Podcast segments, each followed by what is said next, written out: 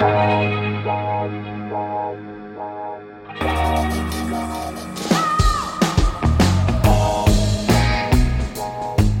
à lire, un podcast de Bernard Poirette.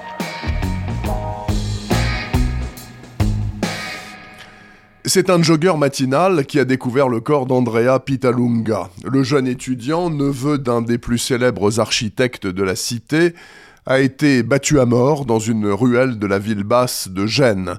La veille au soir, avec des amis, il a fêté la victoire. Nous sommes en 2016 et l'Italie, enfin, accepte de légaliser les unions homosexuelles. Pour l'occasion, Andrea a mis son manteau de cuir rose. Ses agresseurs le lui ont laissé. Le sous-préfet de police adjoint Paolo Nigra est chargé de l'enquête. C'est un génois d'adoption c'est un flic brillant, intuitif et perspicace, expert en arts martiaux et en cuisine mijotée. Par ailleurs, il est homo, et contrairement à son compagnon Rocco, comédien beau gosse spécialisé dans les rôles de tombeur, il ne s'en cache pas, ce qui ne gêne en aucune façon les deux inénarrables collègues de son équipe, Caccia Lepori, un bosseur hypochondriaque de très haute volée, et Santa Maria, romaine, grande gueule et fumeuse de pipe invétérée.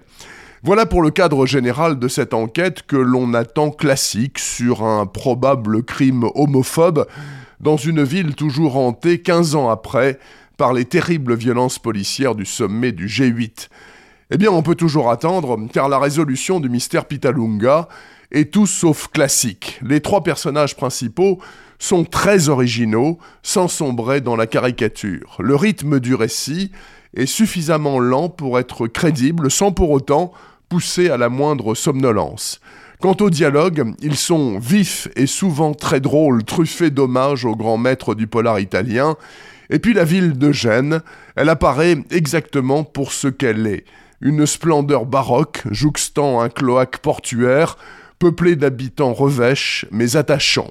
Cerise sur le gâteau, la chute du roman est superbement amenée et très réjouissante puisque Nigra, non content d'arrêter les meurtriers d'Andrea Pitalunga, résout du même coup l'énigme de la disparition des parents du jeune homme. Alors pour être franc, je craignais le pire en ouvrant Nuage baroque, un manifeste lourdement militant et donc indigeste de la cause homosexuelle, eh bien j'avais tout faux. Nuage baroque d'Antonio Paolacci et Paola Ronco est un polar impeccable et très politique, d'un intérêt et d'une finesse nettement supérieure à la moyenne. Dernière bonne nouvelle, Nuage baroque, qui vient de paraître chez Rivage dans la collection noire, est la première d'une série d'enquêtes de Paolo Nigra. Il y a donc d'autres belles heures de lecture en perspective. Retrouvez le podcast C'est à lire avec Bernard Poirette sur toutes les plateformes de téléchargement. Et rendez-vous sur le site bernardpoirette.fr pour vous abonner à la newsletter et être informé dès qu'un nouvel épisode est publié. Suivez toute l'actualité du podcast C'est à lire sur les pages Facebook et Twitter de Bernard Poirette.